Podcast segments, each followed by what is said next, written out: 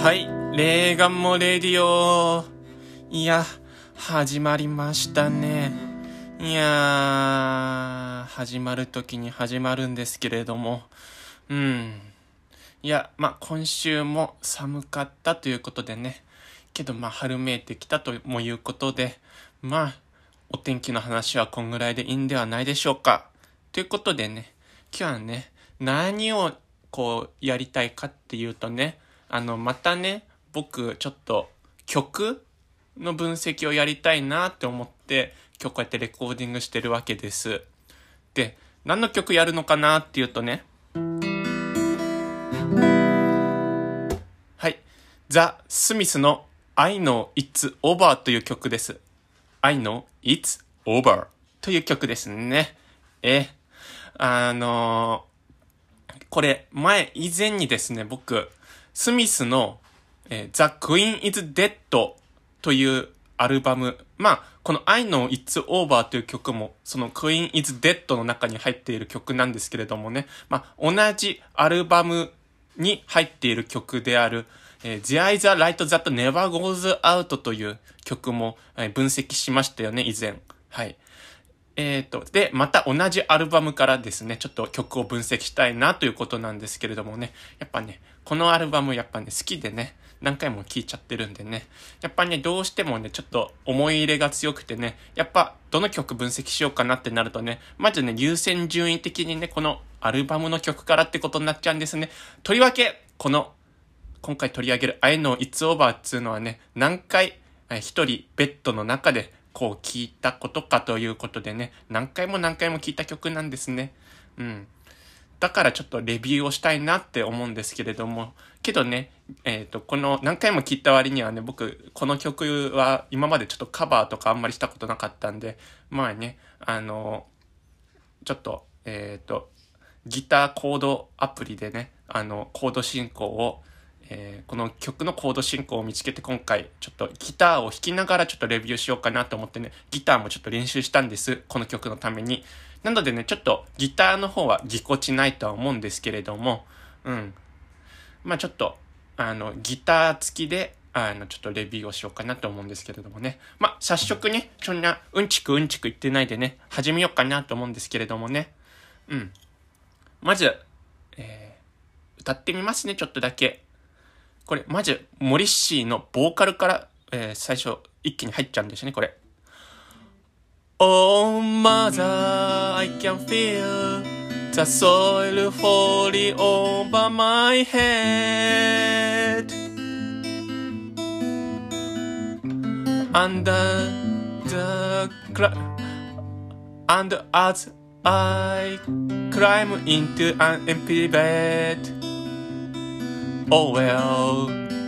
enough said. I know it's over, still I cling. I don't know where I can go over.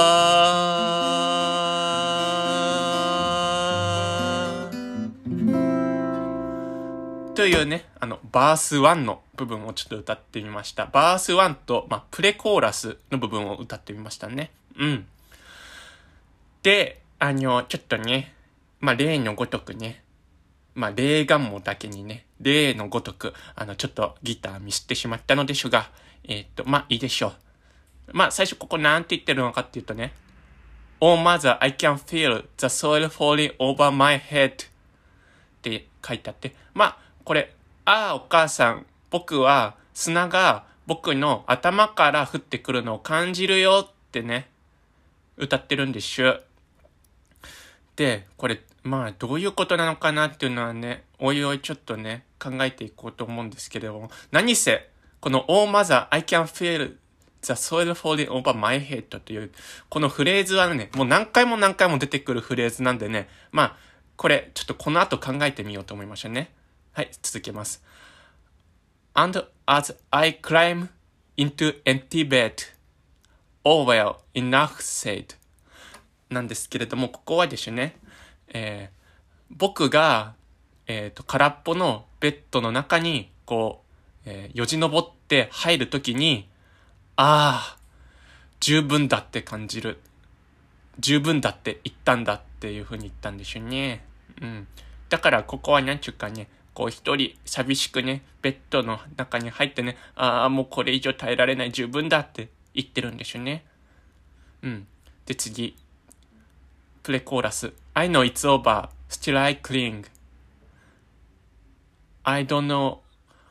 where else I can go over って言ってるんですけども、これ、え僕は知っている。それがもう終わったということ、でも僕はまだ執着している。僕はどこに行けば、どこに行くことができるのかわからない。もう終わりだって言ってるんです。うん。まあ、ね、八方塞がりな感じがして、もう、どこに、もうなんか、この、愛の It's over のこの It 何示してるんでしょうかね何が終わってしまったんでしょうかねまあそのこともね、この曲全部ね、一回歌い終わってからね、ちょっといろいろ、えー、っと、考えてみようと思います。うん。で、何に執着してるのかってことですよね、この主人公が。うんうんうん。まあそういうこともね、後でちょっといろいろ考えてみようかと思います。じゃあ、とりあえず、またちょっと歌ってみますかね。次、バース2から、んどこまで行こうかな。とりあえずちょっと流れでバース2歌っちゃいますね。Oh, mother, I can feel the soil falling over my head. See the sea want to take me, the knife want to strip me. Do you think can help me? Sabelle bright, please be happy handsome groom keep her room. Lord, Lottish lover treat her kindly, those seniors more than she loved you. I know it's over, still I cling. I don't know where else I can go. Over, over, over, over, over. というところを歌ってみたんですけれども、そうですね。これどこまで歌ったかっていうと、えー、バース2からまたプレコーラスまで歌ってみたってことですね。まあ、うんうん。で、ここなんて歌ってんのかっていうと、また、Oh mother, I can feel the soil falling over my head. うん。またこのフレーズ出てきましたね。あー母さん、僕は頭から砂が降ってくるのを感じるよと。え See the sea want to take me. The knife want to slit me. Do you think can help me? ということなんですけれども、見てくれ。えー、海が僕のことをさらって、ナイフが僕のことを切り裂いている。で、君は僕のことを助けることがができると思うかいっていうことを歌ってるんでしょ。で、次。えー、Saddle Bear the bright, please be happy, handsome gloom, give her room なんですけれども、ここは、えーえー、悲しい、悲しいベールをかぶった花嫁さん、えー、幸せになっておくれ、えー、ハンサムな花婿さん、彼女に、えー、部屋を与えてやれって歌ってるんです。うん。ここを、ちょっと立ち止まって考えるんですけれども、どういう意味なんでしょうかね、この、花婿と花嫁がこの出てくるシーンっていうのは、まあ、急に唐突に入るんですけれども、この結婚というものとこの主人公の孤独というのをもしかしたら対比してる部分なのかもしれないし、もしかしたらこれはなんか、うーん、イギリスのなんか伝統的なそういう、うーん、ものとの関わり、伝統的なそういう、なんていうか結婚という考え方と、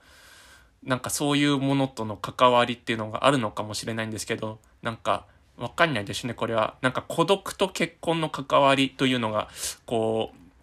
う、な、そのイギリスのなんか伝統的なその思想のとか考え方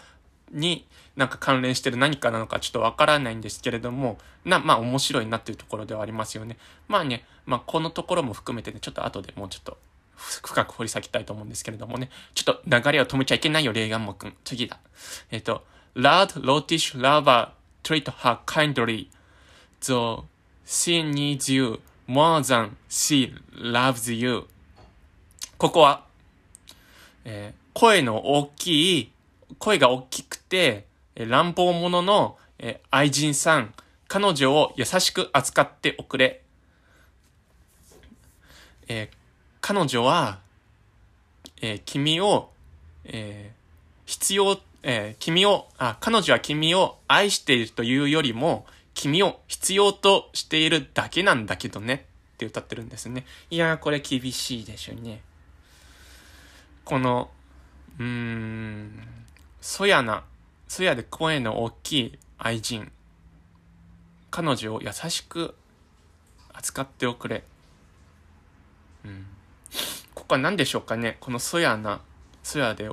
誰のことを指してるんでしょうかね？この愛人っていうのは。けど、そやで、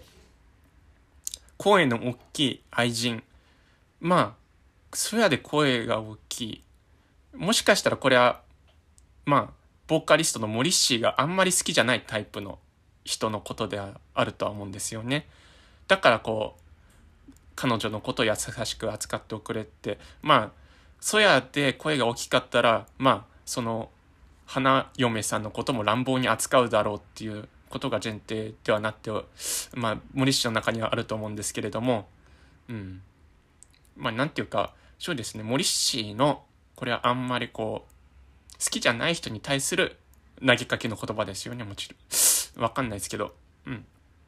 で、まあ、厳しい一言ですよね。まあ、彼女は君を愛してるというよりかは君のことが必要なだけなんだけどねって言うんですよね。うん。まあ、これは森氏流のまあ、皮肉というか、そういうものが効いたところだと思うんですけれども。まあ、ちょっと続きいきましょうか。And I know it's over, still I cling. I don't know where else I can go. over, over, over, over, and over. うん。これ、あの、バース2からプレコーラスまで一気にちょっと読んだんですけれども、で僕はそれが終わったということを知っている。で、僕はまだそれに執着している。僕はどこに行けばいいのか、どこに行くことができるのかわからない。えー、終わりだ終わりだ終わりだ終わりだって言ってるんですね。うん。まあこれ、あの、えバース1と、まあ、バース1の後のプレコーラスの方にも出てきてたんですけれども、まあ、同じことを歌ってるってことは、やっぱり強調したいってことでもあるし、まあ、これを、この歌の中のキーフレーズにしたいなっていうのもあるとは思うんですけれども、だからね、まあ、これ何回も出てくるんで、後でもうちょっと、ね、掘り下げようと思います。あの、あの花嫁と花婿の部分はね、ここだけしか出てこないんで、ちょっと、あの、ちょっとだけ解説したんですけれども、まあ基本後で解説します。全部ね。解説つかまあ、僕のは解説というよりか干渉なんですけどね。レーガンモくん。うん。レーガンモくんはね、解説というよりか干渉のレベルなんですけどね、まだ。言うことがすべて。まあいいや。ということでね、次、ついに、コーラスに入りますね。まあ、いわゆるサビですね。いきますよ。I know it's over. It's a never. I know it's over. It's a never really began. By my heart, it, it was so real. And you even spoke to me? I said. はい、下手くそでした。すいません。サビ下手くそでした。この、まあ、コーラスの部分なんですけれども、にゃーんって歌ってんのかって言ったらね、ちょっとね、これね、森氏、やっぱね、歌うの、ここ、上手なんでしょうね、結構。これなかなかね、複雑なメロディーなんですけどもね。I know it's over. I know it's over. And it never really began. えっ、と、僕はそれが終わったって知っている。そして、そりゃ、まだ本当に始まっていないということも知っているってことですね。うん。まあ、この、it っていうのが本当に何なのかっていうのを後で考えてみたいなと思うんですけれども。But in my heart, it was so real.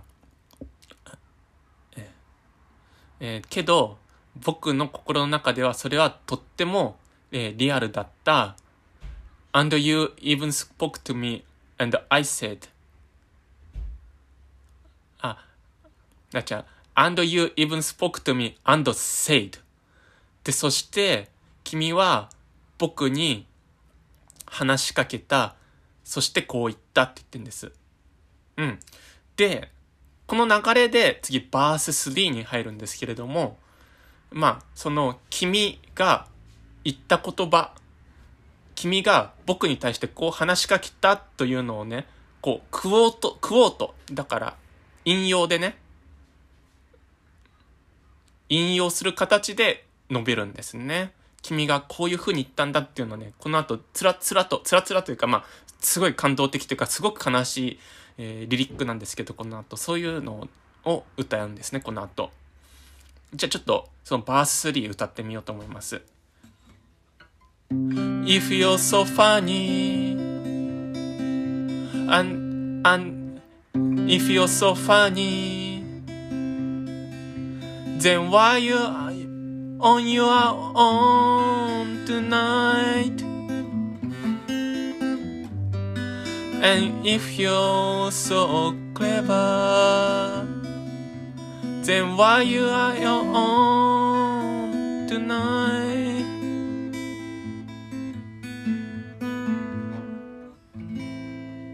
まあここまでに、バーシュシュリーの途中なんですけれどもね、僕のギターも下手くそだ、歌い方も下手くそだっていうことでね、一回ここでちょっと切りましょうね。うん。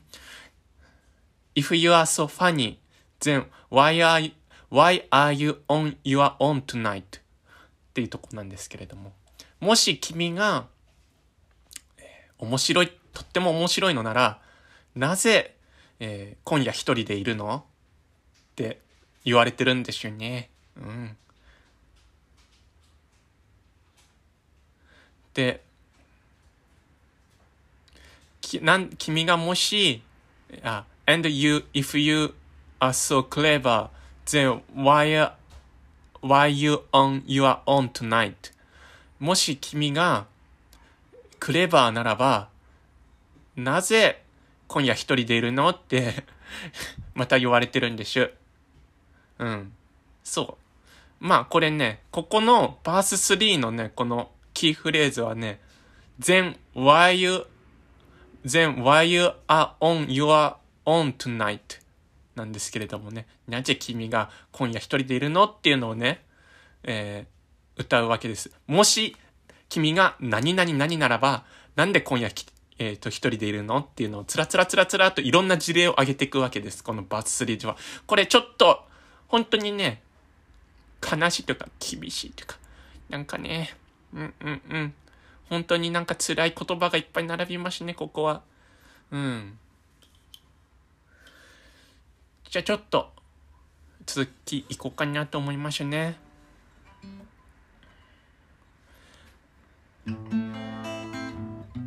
If you're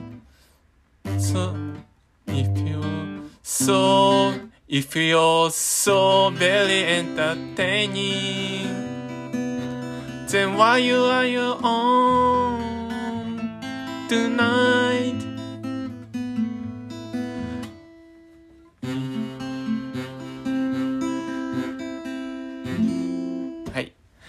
しまして。じゃあもう一、えーもし、if you are so very entertaining, then why you, then why you, then why are you on your own tonight? もし君がとっても、えーエンターテイニングなら、うん、君がもしもその人を喜ばせるっていうのが得意ならば、なんで君は今夜一人でいるのって歌ったんですね。はい。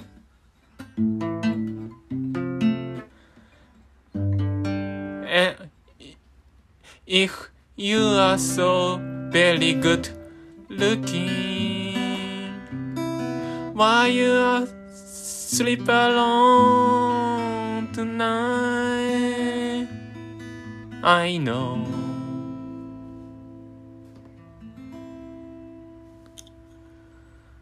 Mm. ここはもし君がと,、えー、とてもグッドルッキングとてもイケメンならば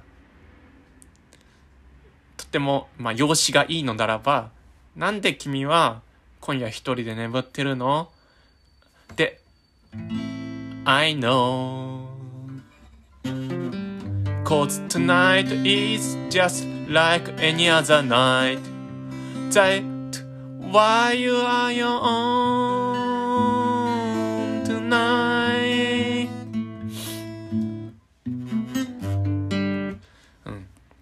で I know、えー、僕は知っている、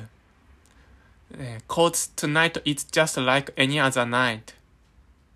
えっ、と、今夜っていうのが他の夜と同じだから、That's why you are your own tonight. うん。えっ、ー、と、君っていうのは一つ、ずっと一人でいる、いるんだって、こう、ね、主人公は言われてるわけです。悲しいでしょね。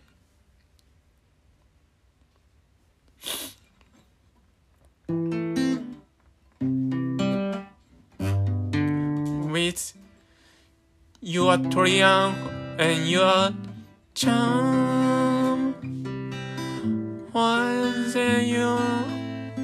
while then, while they are in each other arms.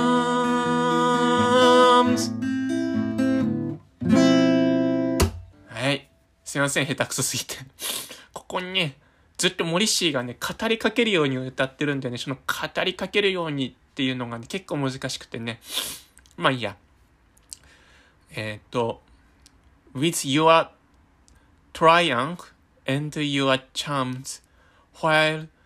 they are in each other arms ここはでしょね、えー、君というのはでしょね、えっ、ー、と、勝利と、チャームズ、まあ魅力を伴ってい、伴っていると。いや、まあ、その、勝利とこの魅力っていうか、そういうものを、と一緒で、一緒にこう、一人でいるけれども、意固地で一人でいるけれども、while they are in each other arms えー、他、えー、他の人たちが、他の人たちは、えっ、ー、と、まあ、腕の中にいると、まあ、抱き合っていると。まあ、要はですね、僕ここ、ちょっと、えー、っとですね、ちょっと訳すのがすごく下手くそになっちゃったんですけども、要はこれ要約すると、まあ、君っていうのはですね、その、えー、勝利とか、自分の自己愛とか、そういうものにですね、しかみついているけれども、他の人たちはね、えー、お互いに抱き合っているよ。君はその、なんていうか自己愛とかそういうね、そういうものを、こう、と抱き合っているけれども、他の人たちはちゃんと実際にお互いの体同士で抱き合っているよって言ってんですね。これ、厳しい言葉主人公投げかけられてますね。えこんなこと言われる筋合いあんのかって思うけれどもね。そんぐらいちょっと悲しいこと言われてますね、ここではね。うん。まあちょっとね、ここら辺ちょっと薄っぺらい解説というか、感想を述べる程度に留めちゃってるんですけどね。後でね、いろいろ、ちょっとうんちくんちく考えてみましょう。流れ止めたくないんでね。じゃあ行きますよ。次、えー、コー、コーラス入りますね。It's so easy to love, too easy to hate. It has got to be gentle and kind over, over. Love is not and real, but not for you, my love, not tonight, my love. Love is not and natural and real, but not for you, but not for such as you and I, my love. Oh, Mother, I can feel the soil falling over my head. Oh, Mother, I can feel the soil falling over my head. Oh, oh, oh, Mother, oh, Mother, I can feel the soil falling over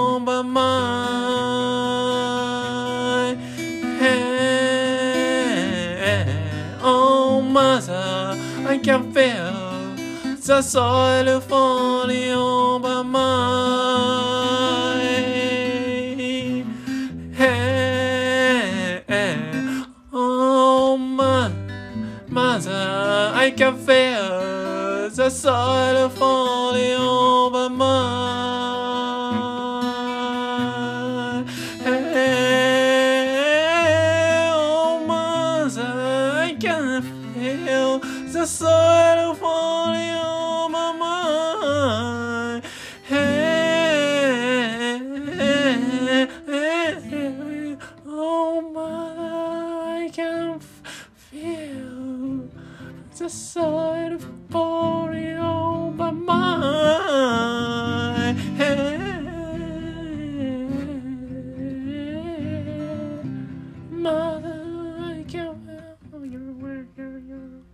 感じで歌が終わるんですね。ええ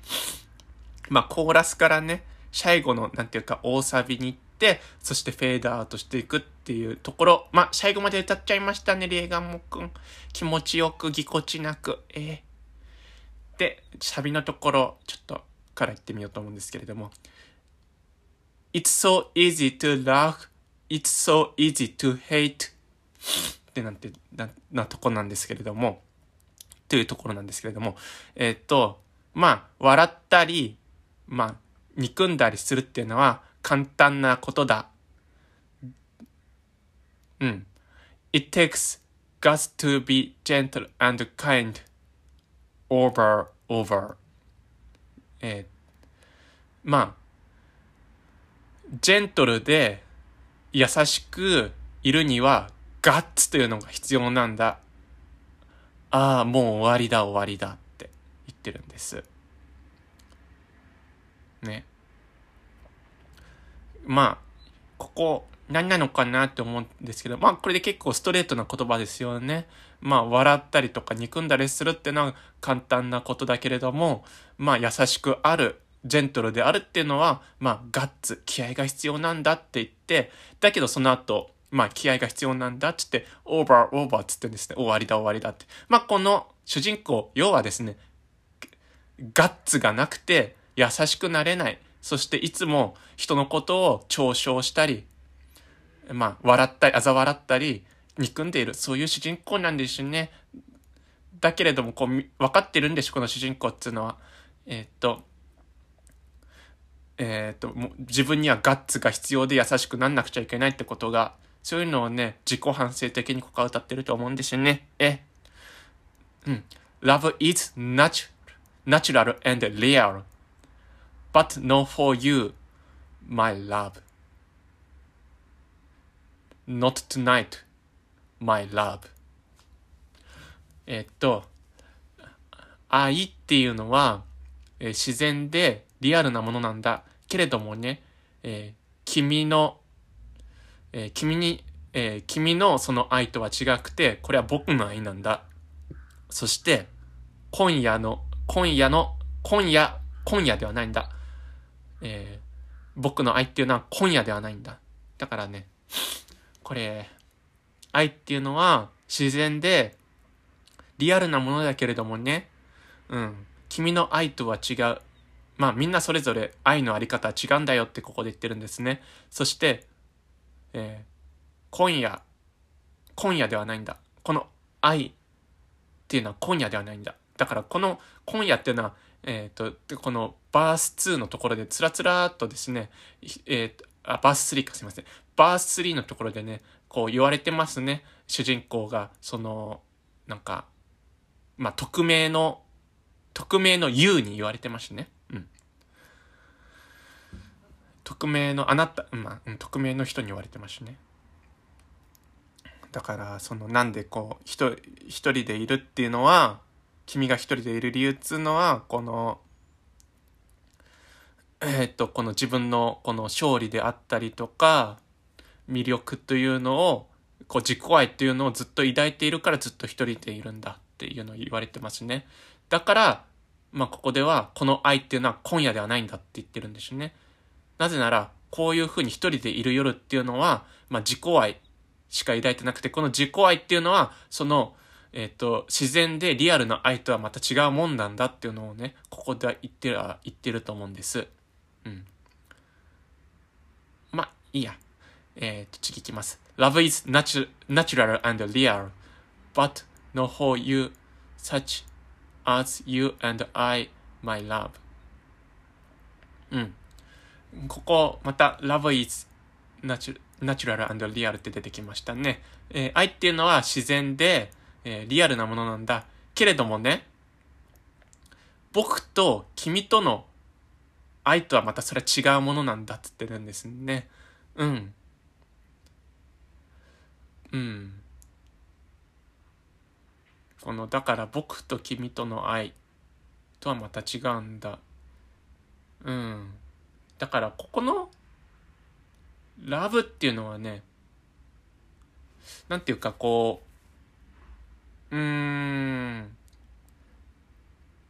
いろいろ自然でリアルな愛っていうのは、そういう、なんか、自己愛とは違うんだっていうのをもう一回ここで言いたいと思うんですけど、ここの such as you の、この you っていうのはもしかしたらオーディエンスに向けての you かもしれないですね。うん。オーディエンスに向けての言う。うん。この、だから、聞いているオーディエンス、まあ、スミスが好きなオーディエンスの人たち、まあ、スミスファン、まあ、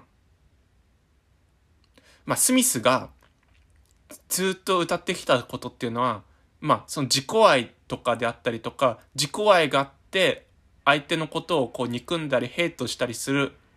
ていうのは、よくこのスミスの歌詞歌詞の中でよくしてることですよね。自己愛が強いがゆえに、え他者を憎んだりしてしまう。他者を、のその、なんていうか、なんていうか、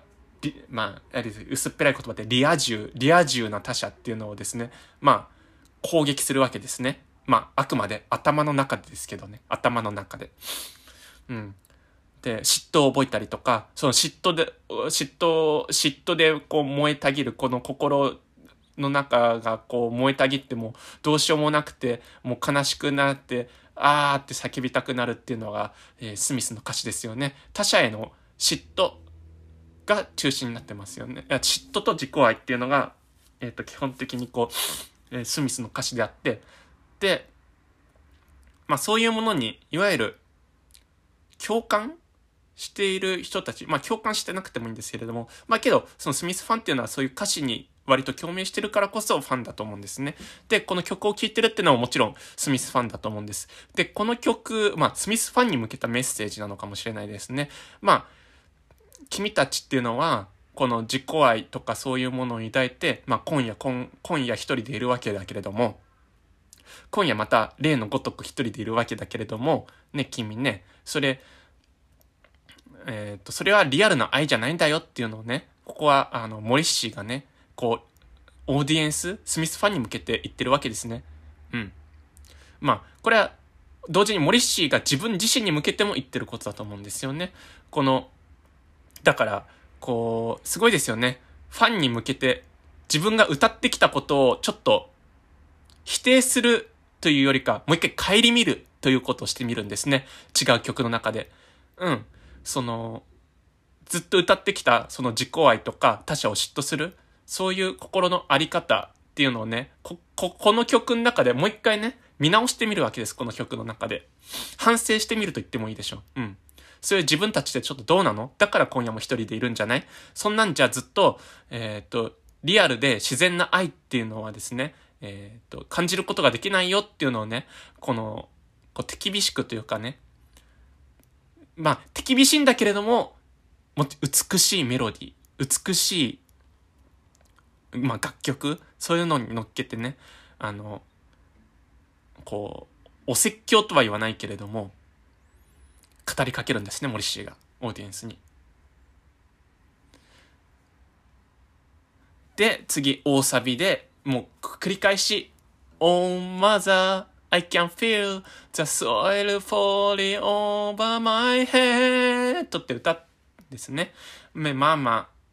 え僕は頭から砂が降りかかってくるのを感じることができるよってのをずっとずっと何回も何回も Oh mother, I can feel the soil falling over my head. っていう感じで、まあ、繰り返し繰り返しね、まあメロディーとか変えたりアレンジを加えつつ、まあどんどんどんどん盛り上がって、こう、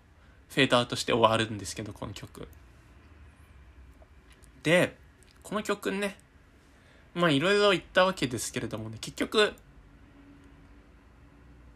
これまとめてみると、まあ、まとめるのってあんま好きじゃないんですけれども、この曲が言っていることっていうのは、まあさっきも言ったか。けど、その主人公っていうのは、なんかすごい一人で今夜ずっといて、うんと、今夜ずっといて、なんかもう行き場がなくて、なんかいろんな恐怖に襲われているんですよね。ナイフであったりとか、海であったりとかっていうのが自分のことを破滅させようとしていて、うんと砂が上から降りかかってきていて、なんかもうどこにも助けがなくて、そしてなんかずっと一人でいる、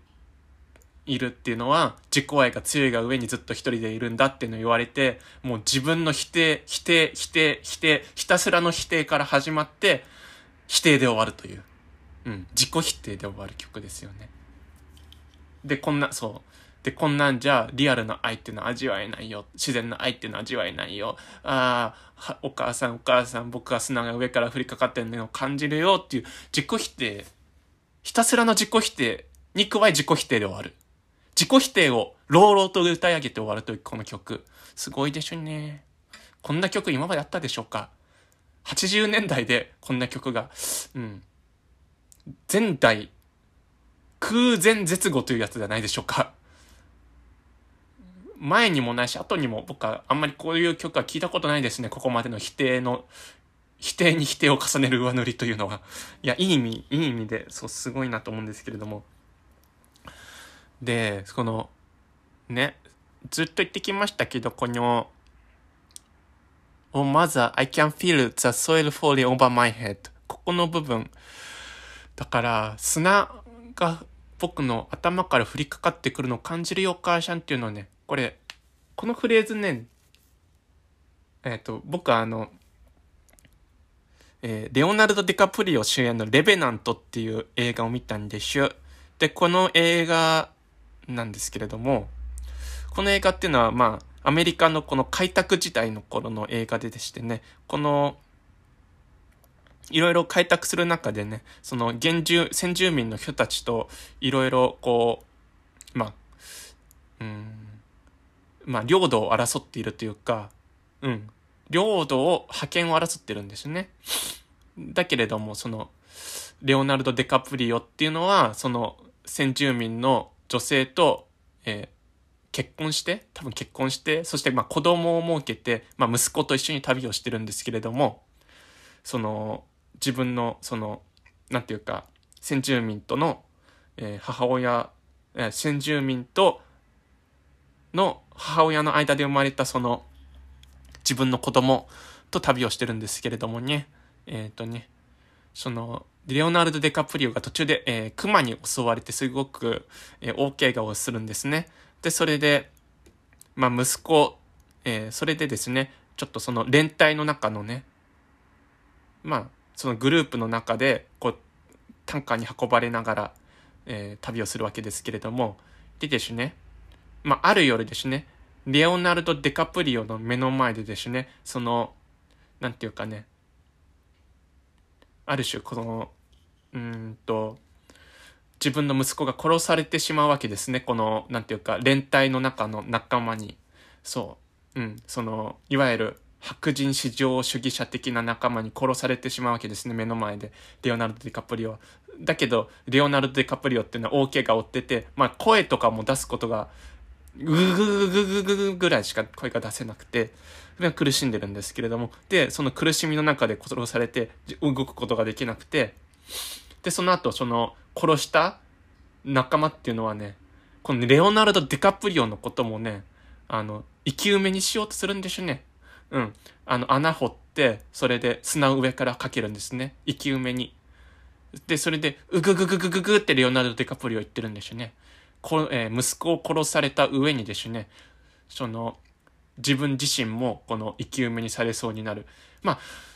こういうシーンをですね、思い出してしまったわけでしゅ。えっ、ー、と、このスミスの、えっ、ー、と、Oh Mother, I can feel the soil falling over my head っていうのを聞いて、まあこれだから要はですね、生き埋め、生き埋め、苦しみの中で生き埋めになりそうだっていうのをね、言ってるのかもしれないですね。この、うん。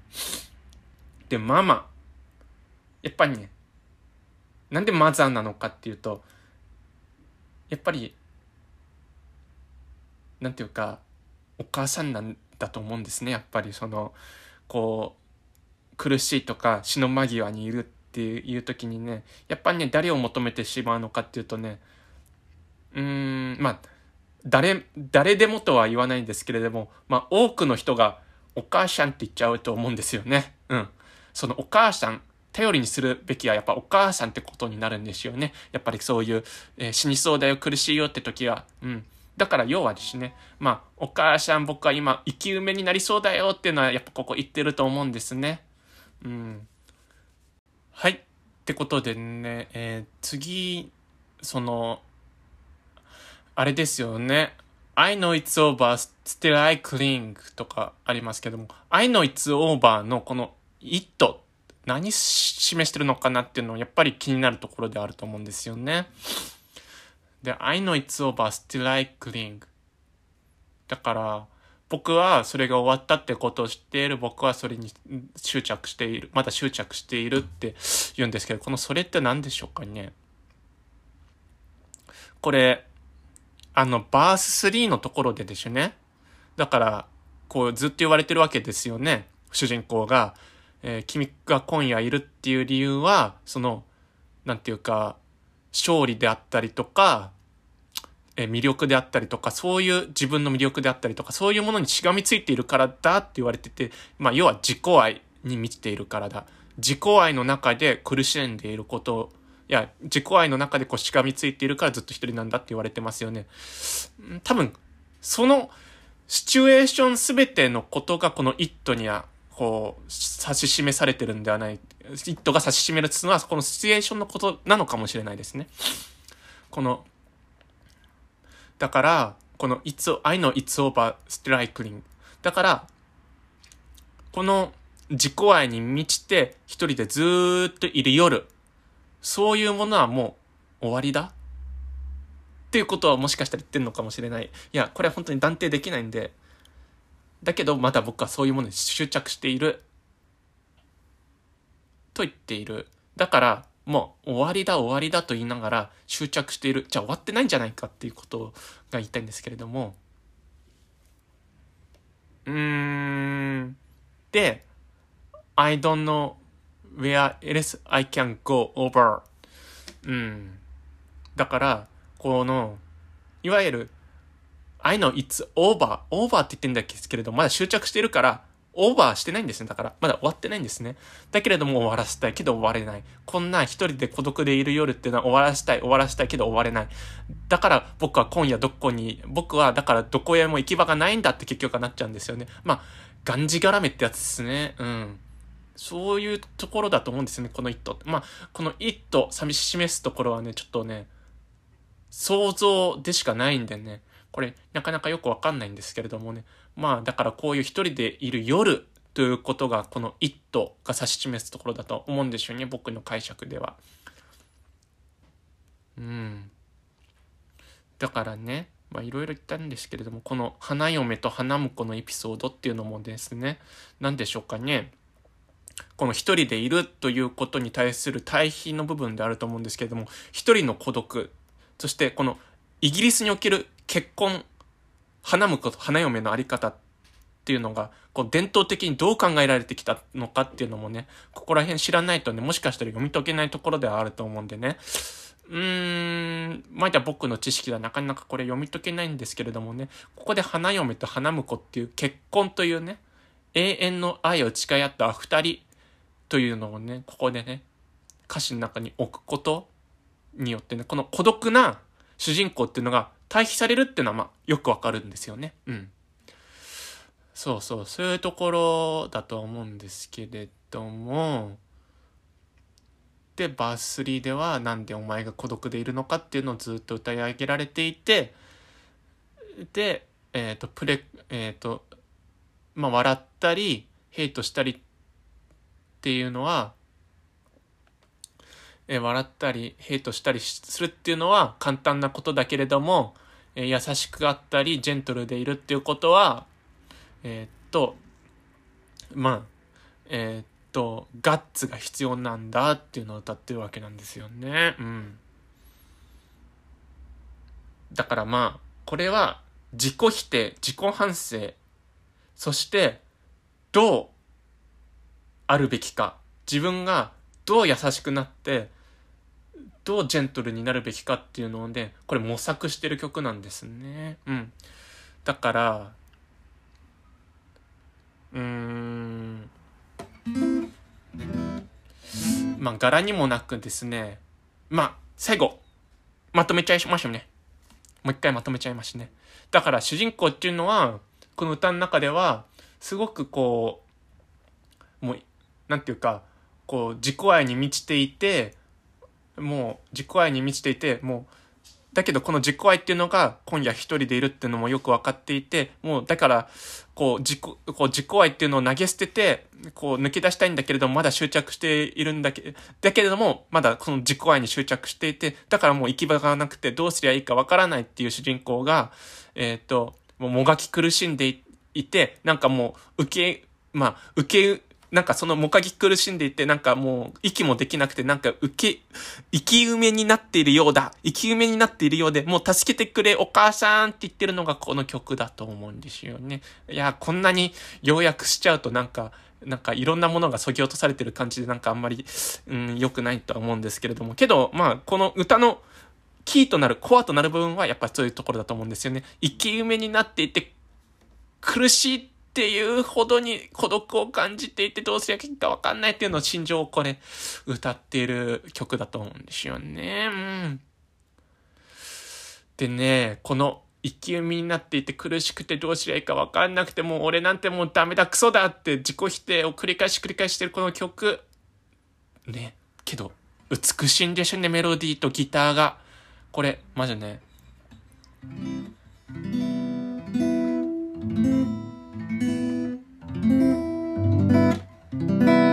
ね、このコード進行、今、ちょっと大体どういう感じなのかなっていうのを聞いてもらったんですけれども、まあ、バース1のコード進行を今ちょっと弾いてみたんですけれども、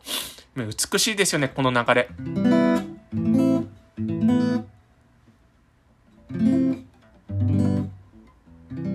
まあこれ、あの、前評論した The Eye the Light The Go, The Eye the Light That Never Goes Out にも通ずる、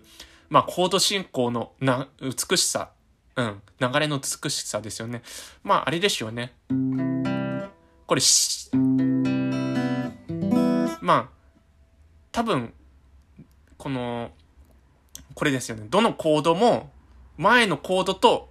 同じ音を含んでいるんですよね。だからすごく美しいんだと思うんですけれども。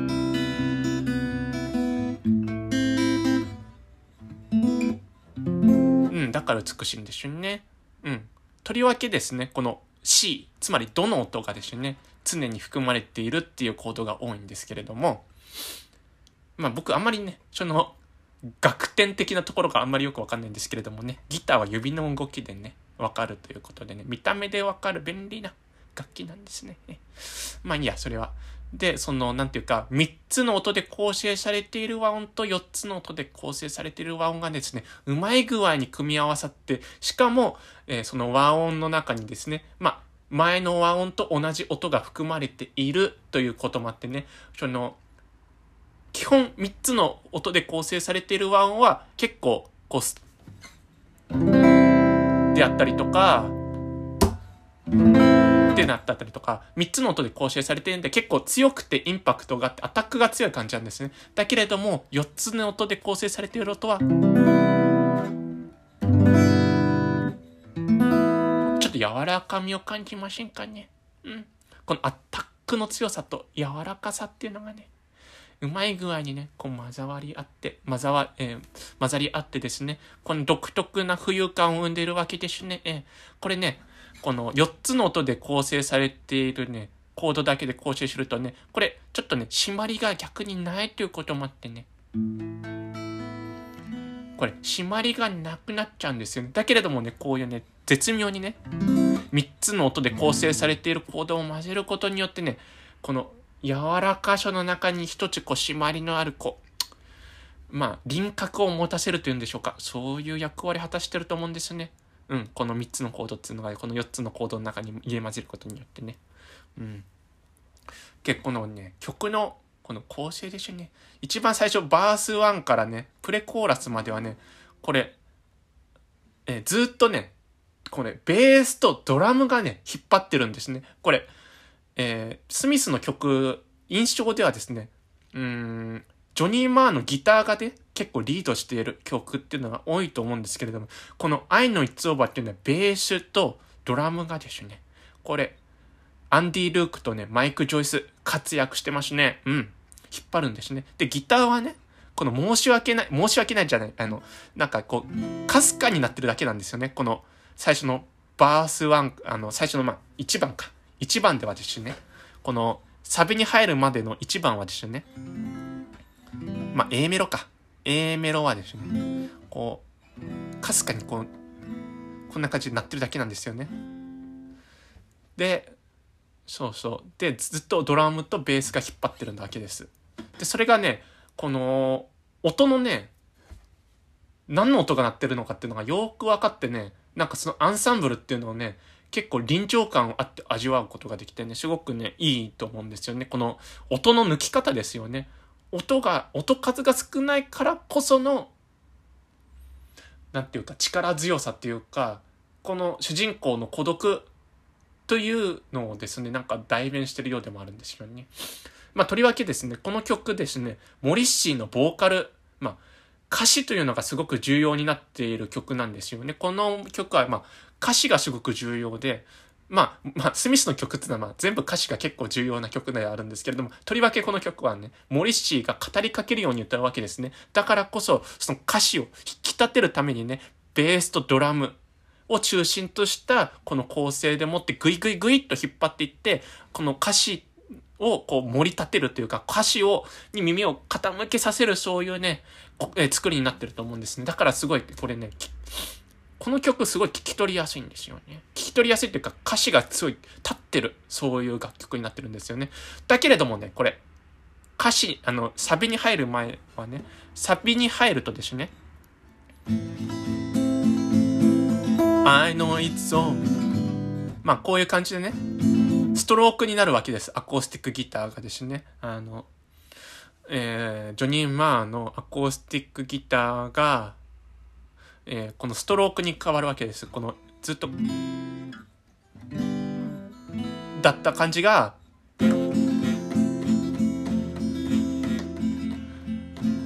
こうストロークに変わるわけでしゅ。このサビに入る前のプレコーラスのところから。で、それで、なんか少し盛り上がるんですね。少し盛り上がるんで。まだだけど抑制的な盛り上がりなんですけれども。で、こう、あの、で、コーラスになる。と、まあ、サビですね。なると、I know it's over. I know it's over. It's a really begun. こういう感じのギターになるんですね、アコースティックが。まあ、その、いわゆる弾き語り的な、なんかストローク調になるんですね。で、あともう一つギターが重なるんですよね。このアルペジオのエレクトリックギターが、トゥルリントゥン、トゥルリントゥン、タリルリルルリルルリルルって重なって、もう、なんていうかね、その、なんていうか、すごいこのエレクトリックギターがみずみずし、みずみずしいんじゃない？なんていうか、乾いてるのかな？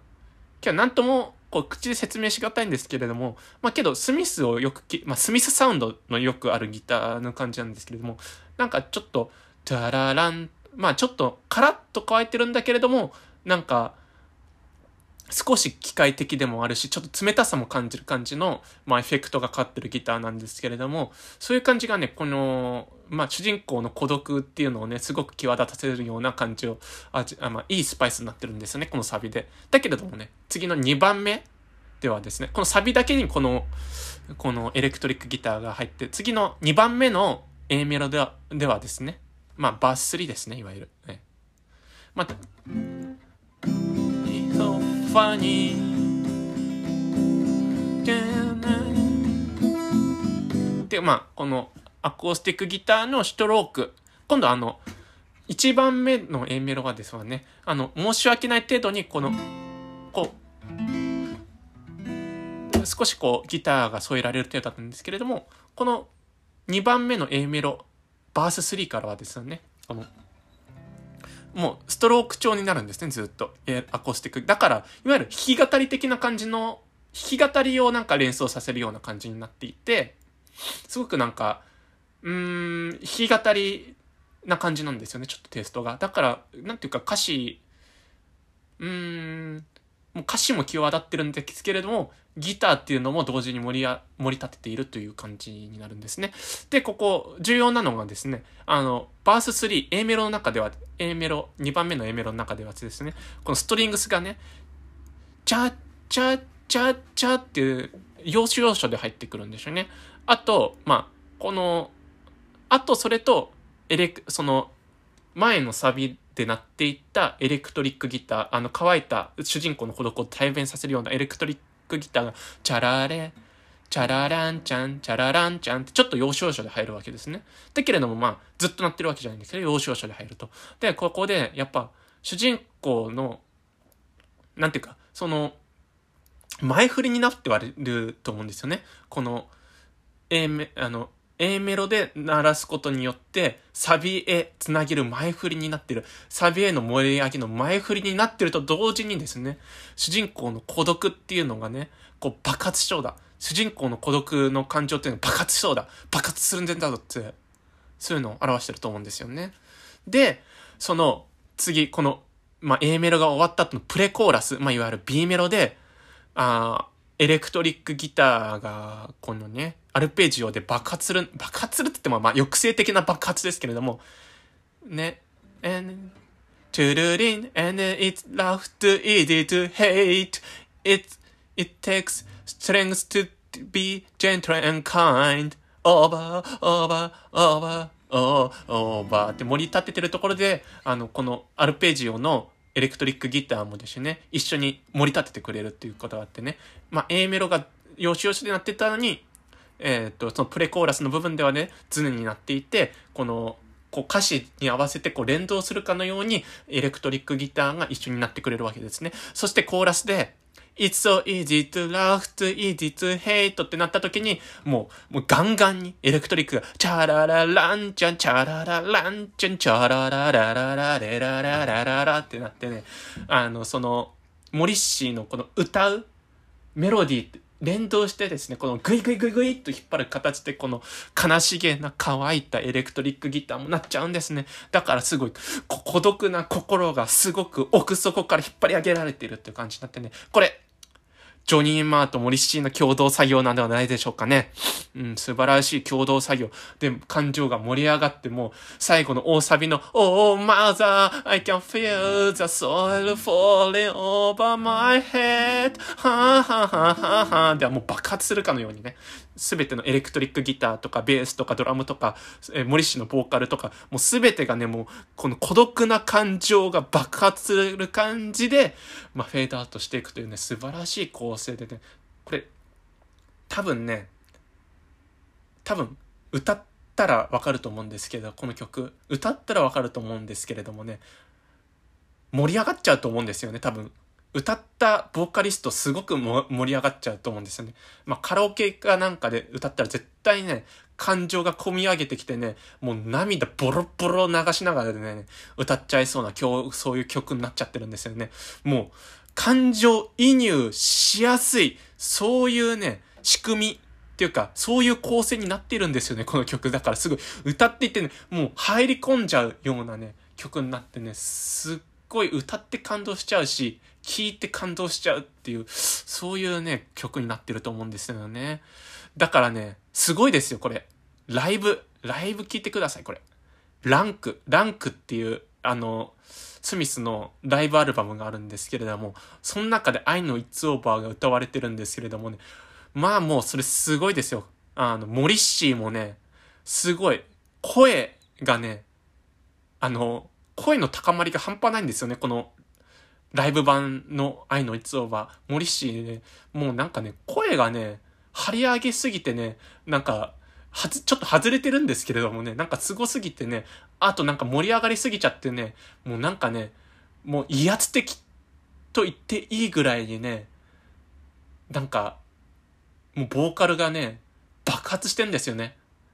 で、この、すごくね、孤独で、自己否定的なこの歌詞をですね、そう爆発する感情でもって爆発する威圧的な、ある種威圧的なボーカルでもってね、でね、歌われるとね、すごくね、心に染み入る感じになるんですよね。で、盛り、聞いてる方も盛り上がっちゃうし、感情移入しちゃうし、なんていうかね、このライブ版のモリッシュのボーカルっていうのがね、いい意味で、あまり上手くないんですね。上手くないんですよ。モリッシーのこのボーカル。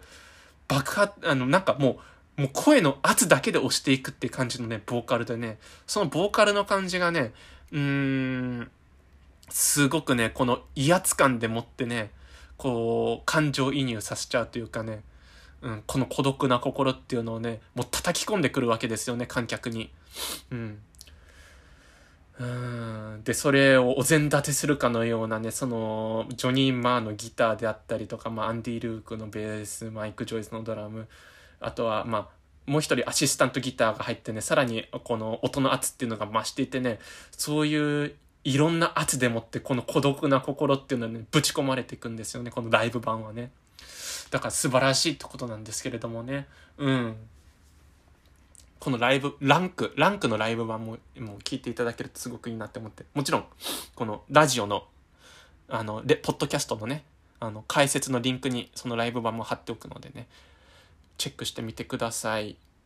で、あともう一つ言及しておくのがね、ジェフ・バックリーがこの曲、えー、カバーしてますね。アコースティック一本でカバーしててね、うん、すごい聞かせ、あの、いい、いい感じのカバーなんですよね。ね、すごくね、その、歌詞、やっぱジェフ・バックリー、歌詞、聞かせますね。うん、すごい、あの、すごい自己、自分のアレンジもしていてね、すごくね、聞かせるボーカルになっててね、すごいいいカバーだと思うんですよね。まあ、アコースティック一本でやっていて、すごく歌詞っていうのを際立たせていて、語りかけるように歌っている、そういうね、いいカバーなんですけどね。ジェフ・バックリーのカバーも。まあ、ただ、ジェフ・バックリー、歌が上手すぎですね。うん、歌が上手すぎですよ。やっぱりね、森氏ぐらいにね、うまいかどうかちょっとわからないけれども、声の圧がすごいっていうボーカルの方がね、やっぱこれね、この曲に関してはね、すごくね、やっぱ、こう、グイグイグイっと入ってくるんですよね。うん。ジェフ・バックリー、すごくいいカバーなんですけどね、うま、歌、うますぎですよって感じなんですよね。うん。やっぱそれと比べるとね、やっぱオリジナルのね、この、愛の It's Over っていうのはね、やっぱりね、うーん、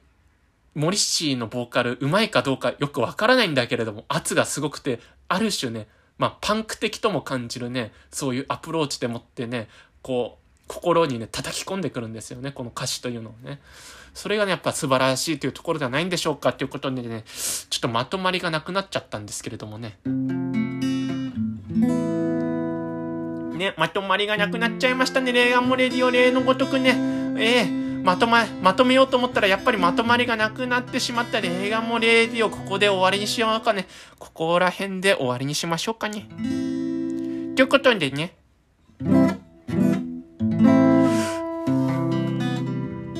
今回のレーガンモレーディオいかがでしたでしょうか？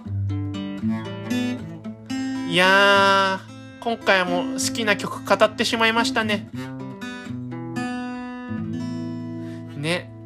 まあちょっとスミスばっかり語っているんですけれども、曲分析に関してはね。あ、まあ、つかまあ、あれなんですよね。まあ、まあ、プライマルスクリームとキンクスの曲についても語ったんですけれどもね。まあそういう風にね、まあスミスばっかりじゃなくてね、他の曲もね、今後語っていきたいと思うのでね。まあ、あのー、なんていうかね、レーガンもレディオ、えー、粘り強く聞いてみてください。あとね、まあ、インスタグラムの方にね、このレーガンもレーディオのね、エピソードごとのイラストや漫画、そしてこの録音風景の一部というのもね、えー、載っけておりますので、ぜひともね、インスタグラムの方もね、ちょっと見てやってください。あのね、まあ、まあ、レーガンもと検索すれば出てくるしね、あの、僕のポッドキャストのね、紹介文のところにね、インスタグラムのリンクも貼ってるんでね、え、クリックザリンクということでね、お願いしますね。え、うんうんうんうん。ということでね、ちょっぴり宣伝しちゃいましたね。ということでね、レーガンもレディオ、ここら辺で今日はおしゃらばしましょうかね。それではね、皆さんね、うん。